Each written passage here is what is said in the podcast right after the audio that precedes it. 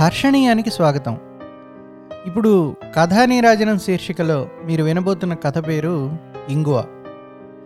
ఈ కథ సుప్రసిద్ధ కథా రచయిత కీర్తిశేషులు పెద్దిపొట్ల సుబ్రహ్మణ్య గారి పెద్దిపొట్ల సుబ్రహ్మణ్య కథలు అనే కథా సంకలనం రెండో భాగంలో ఉంది. ఆంధ్ర లేలో కాలేజీలో అధ్యాపకునిగా జీవితకాలం సేవలందించిన ఆయన కవి సామ్రాట్ శ్రీ విశ్వనాథ సత్యనారాయణ గారి ప్రియ శిష్యులు కూడా.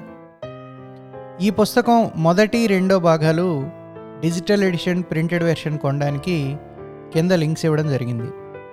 పంతొమ్మిది వందల ముప్పై ఎనిమిదో సంవత్సరంలో గుంటూరులో జన్మించిన పెద్దిబొట్ల సుబ్బరామయ్య గారు తన జీవితకాలంలో మూడు వందల యాభైకి పైగా కథలు ఎనిమిది నవలలు రాశారు. ఆయన రచనలు ఎన్నో ఇంగ్లీషు రష్యన్ తదితర భాషల్లోకి అనువదించబడ్డాయి. ప్రతిష్టాత్మకమైన సాహిత్య అకాడమీ అవార్డుతో పాటు ఆయన రచనలు ఎన్నో పురస్కారాలు అందుకున్నాయి. ముందుగా ఈ కథపై హర్ష అభిప్రాయాన్ని తెలుసుకుందాం. హర్షణీయం పాఠకులకి స్వాగతం. నా ఉద్దేశంలో కథలు రెండు రకాలు. మొదటి రకం కథలు చదవటం పూర్తి కాగానే ఏదో ఒక ఫీలింగ్ని వెంటనే మనలో కలగజేస్తాయి. అది వినోదం కావచ్చు విషాదం కావచ్చు విసుగు కావచ్చు ఆఖరికి వికారం కూడా కావచ్చు. ఒక ఇన్స్టెంట్ కాఫీ తాగిన మాదిరిగా. ఇక రెండో రకం కథలు ఫిల్టర్ కాఫీ లాంటివి. తాగటం అయిపోయిన చాలాసేపటి వరకు ఆ రుచి మన నాలుక చివరిని వదలదు. అవి మన చుట్టూ ఉండే ఏదో ఒక సమస్యను సంఘర్షణను మనకి అద్దం ముందు పెట్టి చూపించినట్టు చూపిస్తాయి.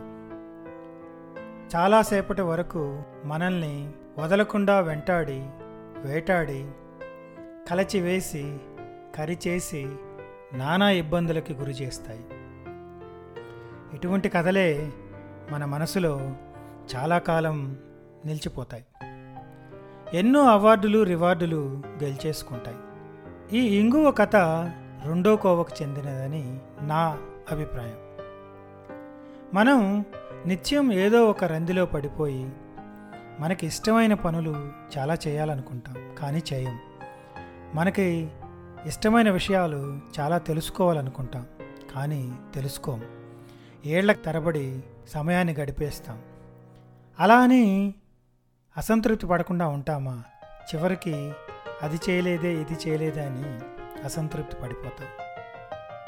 ఒక చిన్న వంట సరుకుని తీసుకొని ఇదే విషయాన్ని చాలా మెటాఫరికల్గా చాలా గొప్పగా చెప్పాలంటే అది పెద్దిబొట్ల లాంటి గొప్ప రచనా సామర్థ్యం ఉన్న రచయితలకు మాత్రమే సాధ్యమవుతుంది. ఇదంతా ఒక ఎత్తు అయితే మనం వెతుకుతున్న సమాధానం మన చుట్టుపక్కలే ఉండటం ఈ కథలో అతి గొప్ప మలుపు. రిక్షా దిగుతూ ఉండగా ఎదురొచ్చాడు రాముడు. కొంచెం ఆందోళనగా ఎట్లా ఉందిరా నాన్నకు? అని అడిగాను. వాడు నా చేతిలోని సంచి అందుకుంటూ నాతో పాటు లోపలికి నడుస్తూ అట్లాగే ఉంది ఏమీ మార్పు లేదు అన్నాడు. అట్లాగే అంటే అసలు డాక్టర్ ఏమంటాడు? ఏమంటాడు?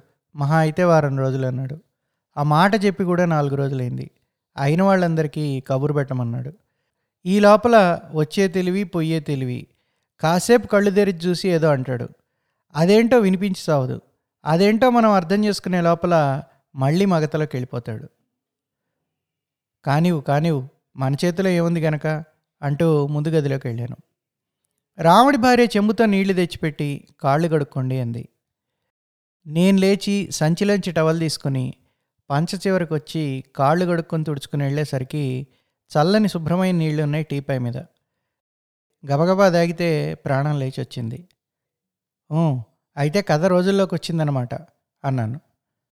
అంతే అంతే అన్నాడు రాముడి దిగులుగా.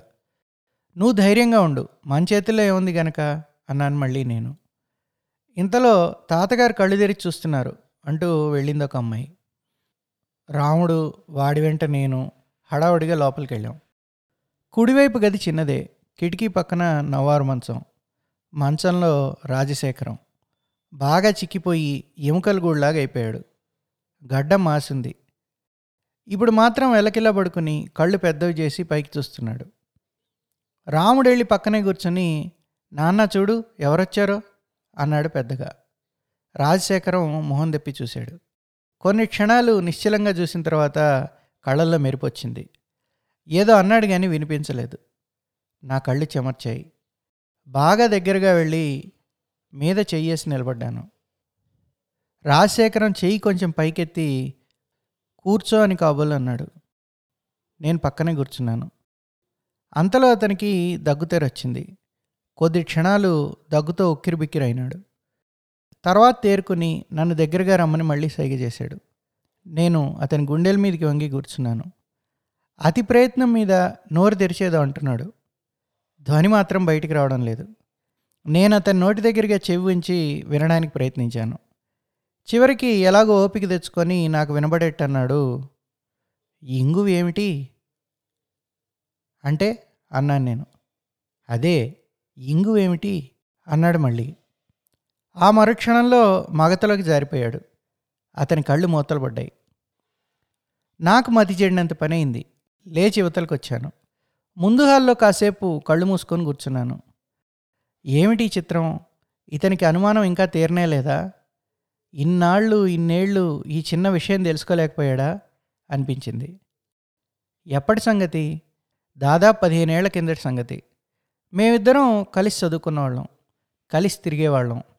మమ్మల్ని చూసి అప్పట్లో కొందరు రాముసోమని మరికొందరు కరటక దమనకులని అనేవాళ్ళు. మా స్నేహం అంత దృఢంగా ఉండేది. ఒకరినొకరం చూడకుండలేకపోయేవాళ్ళం. చదువులు పూర్తయిన తర్వాత అతనికి రెవెన్యూ డిపార్ట్మెంట్లో ఉద్యోగం వచ్చి ఎటెటో పోయాడు. నేను బడిపంతులుగా స్థిరపడిపోయాను. అన్నీ తెలుస్తూనే ఉన్న ముఖావలోకనాలు మాత్రం సహజంగానే తగ్గిపోయాయి. కలయిక సకృత్తయింది దాదాపు పదిహేనేళ్ళ కిందట ఒకసారి మేమిద్దరం వాడి కొడుకు పెళ్ళిలోనో మా అమ్మాయి పెళ్ళిలోనో కలుసుకున్నప్పుడు జరిగింది.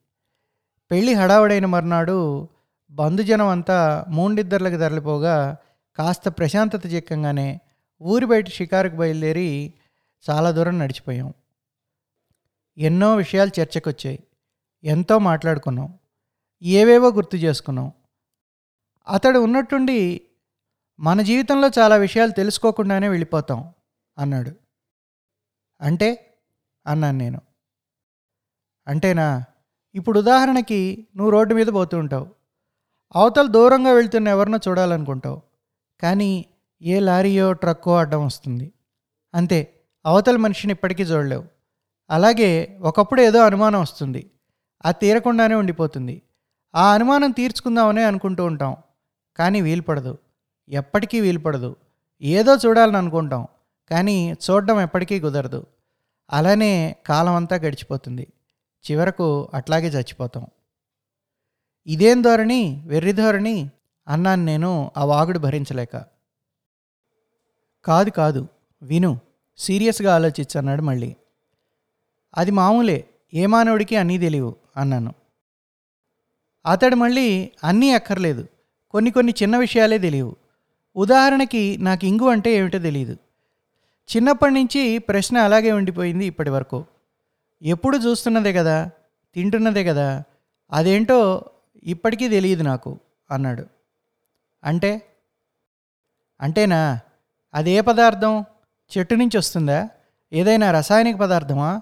లేక ఒక రకం రాయి వంటిదా? అదిగాక ఏదన్నా జంతువుకు సంబంధించిందా? నాకు తెలీదు. అన్నాను నేను. ఎన్నోసార్లు తెలుసుకోవాలనుకున్నాను. అదేం చిత్రమో ఎప్పుడూ వీలుపడలేదు. ఒకసారి ఒక గొప్ప ఫిజిసిస్ట్ కలిశాడు రైల్లో. చాలాసేపు చాలా విషయాలు మాట్లాడుకున్నాం కూడా. కానీ చివరికి ఈ విషయం అడుగుదాం అనుకుంటూ ఉండగా రైలు ఆగడం ఆయన హడావిడిగా దిగిపోవడం జరిగిపోయాయి. మా అబ్బాయిని కూడా ఒకసారి గుర్తొచ్చి అడిగితే వాడు వింతగా చూశాడు తప్ప ఏమీ చెప్పలేదు. మరోసారి ఎవరినో అడిగితే కనుక్కొని చెప్తా ఉన్నారు. కానీ తర్వాత కనిపించి నేను అడిగింది ఏమిటో గుర్తులేదన్నారు. అలా అయింది తప్ప నా అనుమానం తీరనే లేదు.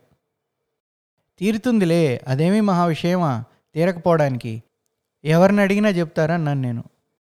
కానీ తర్వాత ఆ విషయమే మర్చిపోయాను. వాడు వేరే ధోరణిలో పడ్డాడు. అప్పటికి జరిగింది అంతే ఇంతకాలం గడిచాక ఇప్పుడు చావు బతుకుల్లో ఉన్నాడని కబురందుకుని ఆదుర్దాగా బయలుదేరొస్తే నా చెవి దగ్గర అతడు మహాశ్రమ పడుతూ వేసిన ప్రశ్న ఇంగు ఏమిటి అని. నేను లేచి స్నానం చేసి నాలుగు మెతుకులు గతికి మంచం మీద నడుము వాల్చానే కానీ మనసు కుదుటపడలేదు కబురందుకొని కొందరు వచ్చినట్టున్నారు. ఎవరో ఒకరు ప్రతి నిమిషం ఎడవకుండా దగ్గర కూర్చుంటూ ఉండండి అంటున్నాడు ఒక ఆయన. ముందుగానే పంచలకు చేర్చి పక్కగా పడుకోబెడితే మంచిదేమో అసలే మంచి రోజులు కావన్నారు మరొకరు. నాకు మనసు జివుక్కుమంది. రాజశేఖరం కష్టార్జితం దారపోసి ఎంతో ముచ్చటపడి కట్టుకుని ఇల్లు. అతన్ని ఈ సమయంలో బయటపడేస్తారా? తొందరపడద్దు. జాగ్రత్తగా చూస్తూ ఉంటే లక్షణం తెలుస్తుంది. గొరక వంటిది వస్తుంది. చెవుల కింద తమ్మెలు వెనక్కి అంగిపోతాయి ఒక్కొక్కప్పుడు ఉన్నట్టుండి అదిరిపడడం వణకడం ఉంటాయి. శ్వాసలో మార్పు వస్తుంది. తలెగిరేయడం వంటి ఏ లక్షణం కనిపించినా వెంటనే పంచెలోకి పట్టేయడమే అంటున్నారు ఒకరు. నేను ఇక కూర్చోలేకపోయాను. లోపలికి వెళ్ళి చూస్తే రాజశేఖరానికి అంతకు పది నిమిషాల ముందే తెలివచ్చిందని మళ్ళీ మరు నిమిషంలో మగత కమ్మిందని చెప్పింది కోడలు. నేను యువతలకు వచ్చి ఎవరో ఇచ్చిన కాఫీ దాగి ఇంట్లోంచి బయటపడ్డాను. చిన్నప్పుడు మేము ఉండిన పేట ఆ పరిసరాలు బాగా మారిపోయాయి. ఇక్కడ ఒక చిన్న సర్కార్ బడి ఉండాలి. ఇప్పుడు అక్కడ ఒక భవనం వెలిసింది. పైన ఒక పెద్ద పార్క్ ఉండేది. అక్కడ రకరకాల ఆటలు ఆడుకుంటూ ఉండేవాళ్ళం. ఇప్పుడు అది మున్సిపల్ మార్కెట్ కాంప్లెక్స్ అయింది. ఇక్కడ అప్పుడది అత్యంత ఆధునిక భవనం. ఇప్పుడు పాతబడిపోయి కాలం పోసిన మసిపూతలతో శోభావిహీనమై ఉంది. ఏదో చౌకబార్ హోటల్ ఉంది ఇప్పుడు అందులో. ఊరంతా వెరివాడి ఆలోచనల్లాగా అడ్డదిడ్డంగా పెరిగిపోయింది. రోడ్లన్నీ జనమయం. వచ్చే బళ్ళు పొయ్యే బళ్ళు వాహనాలు వాటి రొద అంతా బీభత్సంగా ఉంది. అప్పట్లో కొత్తగా కట్టిన సినిమా హాలు ఇప్పుడు రెండు పెద్ద థియేటర్ల మధ్య ఉద్ధతుల మధ్య పేదల కొండ తరమే అన్నట్లు చిక్కి ఏదో పాత సినిమా ఆడుతూ దయనీయంగా ఉంది. ఇక్కడన్నీ చెట్లుండేవి అప్పుడు. ఇప్పుడు ఒక్కటే లేదు. అప్పట కాఫీ ఇప్పుడు నాలుగు రూపాయలు అయిపోయింది. నడుస్తూ ఉండగా నాకు రమేశం గుర్తొచ్చాడు. కాలేజీ లెక్చరర్ సీనియర్ బాగా. వాళ్ళు ఇల్లే తుక్కుంటూ బయలుదేరాను. పోగా పోగా దొరికింది అది గేటు తీసుకొని లోనికి వెళ్ళి పంచలో నిలబడి కాలింగ్ బెల్ నొక్కాను. కుక్కొకటి భీకరంగా ముందుకు రాబోయింది. టైగర్ అని అరుస్తూ వచ్చింది ఒక ఆవిడ. సన్నగా ఎర్రగా ఉంది. ఎవరన్నట్టు చూసింది. నా గురించి నేను చెప్పుకుని రామేశం ఉన్నాడా? అని అడిగాను ఏకవచన ప్రయోగంతో. ఆవిడ ఏమనుకున్నదో ఏమో లోపలికి రండి అంది. కూర్చోండి. వస్తారు ఇప్పుడే. వచ్చే వేళ అయింది అన్నది. సోఫాలో కూర్చున్నాను. ఆమె లోపలికి వెళ్ళి నాన్నగారి స్నేహితులయ్యి ఉంటారు అంటున్నది ఎవరితోనో.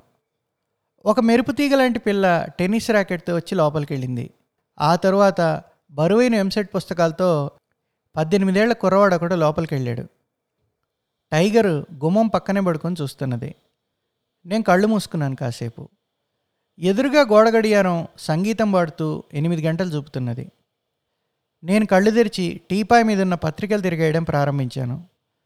రామేశం ఏ సినిమాకైనా వెళ్ళాడేమో. ఎప్పటికొస్తాడో. ఆమె ముందు హాల్లోకి వచ్చి రోజు ఈ పాటికి వచ్చేవారేనండి. ఇవాళ ఎందుకు ఆలస్యమైందో మరి? అన్నది. తర్వాత మంచినీళ్ళు తెప్పించింది. నన్ను గురించి వాకప్ చేసి వివరాలు తెలుసుకున్నది. అప్పుడు రామేశం వచ్చాడు. నేను నవ్వుతూ లేచి నిలబడ్డాను. అతడు బాగా లావైనాడు. చెవుల దగ్గర చెంపలు తెల్లబడ్డాయి. నా వంక పరకాయించి చూసి గుర్తుపట్టి పెద్దగా నవ్వుతూ చేయి బట్టి లాక్కి కోగిలించుకున్నాడు ఎన్నేళ్ళకు ఎన్నేళ్ళకు కనిపించావు అని ఆశ్చర్యపోయాడు. నువ్వు ఇవాళ ఎక్కడికి వెళ్ళడానికి వీల్లేదు అంటూ ఆమె వైపు తిరిగి శారదా ఈ పూట మన ఇంట్లోనే ఉంటాడు అని హడావిడి చేసి పిల్లల్ని పిలిచి పరిచయం చేశాడు. నేను చివరకు రామేశం నేను అర్జెంటుగా వెళ్ళాలి. మరోసారి వస్తానులే అన్నాను. అతడు శాంతించి అర్జెంటా అయితే సరే మళ్ళీ ఎప్పుడొస్తావు? అని అడిగాడు. వస్తాను వస్తాను అన్నాను నేను. ఆ తర్వాత ఒక్కసారి ఇలారా ఒక్క క్షణం నీతో మాట్లాడాలన్నాను. ఏమిటి ఏమిటి? అంటూ అతడు దగ్గరగా వచ్చాడు. ఆమె ఏమనుకుందో ఏమో లోపలికి వెళ్ళిపోయింది. రామేశం నాకు అర్జెంటుగా ఒక సమాచారం కావాలి. ఏమిటది? అన్నాడు అతను ఆశ్చర్యంగా. ఏమిటంటే ఇంగు ఉంది చూడు మామూలుగా వంటల్లో వాడుకునే ఇంగువ అది ఏమిటి అదేమైనా రసాయనిక పదార్థమా? లేక రాయి వంటిదా? ఉప్పులాగా దొరికేదా? లేక మరోట? వివరం చెప్పు. అతడు నివ్వేరిపోయాడు. ఆ తర్వాత అదో రకంగా చూస్తూ అదా నీకు కావాల్సిన అర్జెంట్ సమాచారం? అన్నాడు. ఆ తర్వాత నవ్వుతూ తీరిగ్గా కూర్చోబెట్టి తను కూర్చుని రెండు నిమిషాల పాటు వివరం అంతా చెప్పాడు. ఆ తర్వాత ఏదో అనుమానం వచ్చిన వాడిలా చూస్తూ ఈ చిన్న విషయం కోసం ఎందుకంత తాపత్రయపడుతున్నావు? అని అడిగాడు. ఏమీ లేదులే నేను వెళ్ళొస్తాను అంటూ లేచాను హడావిడిగా. అతడు ఊళ్ళో ఉంటే రేపు తప్పక రావాల్సమ్మా అన్నాడు వెనక నుంచి. నేను పరుగులాంటి నడకతో రోడ్డు మీదకి వచ్చి కనబడిన రిక్షా ఎక్కి పదిహేను నిమిషాల్లో రాజశేఖరం ఇంటికి చేరుకున్నాను. రిక్షావాడికి డబ్బులిచ్చి లోపలికి నడుస్తూ ముందుకు చూశాను. పంచలో ఒకవైపున శవం. తల కింద దీపం. సన్నగా ఆడవాళ్ళ ఏడుపులు. పక్కన ఐదారుగురు ఏదో మాట్లాడుకుంటూ రాముడు నా దగ్గరికి వచ్చి ఇందాకే మీరు అటు వెళ్ళారా? ఆ తర్వాత కొద్ది నిమిషాలకు కళ్ళు తెరిచాడు. ఎవరినో వెతుకుతున్నట్లు చుట్టూ చూశాడు. రెండుసార్లు తలెగిరేశాడు. అంతే అంతా అయిపోయింది అంటున్నాడు. నా కాళ్ళు వణికాయి. పంచలో చివరగా కూలబడ్డాను.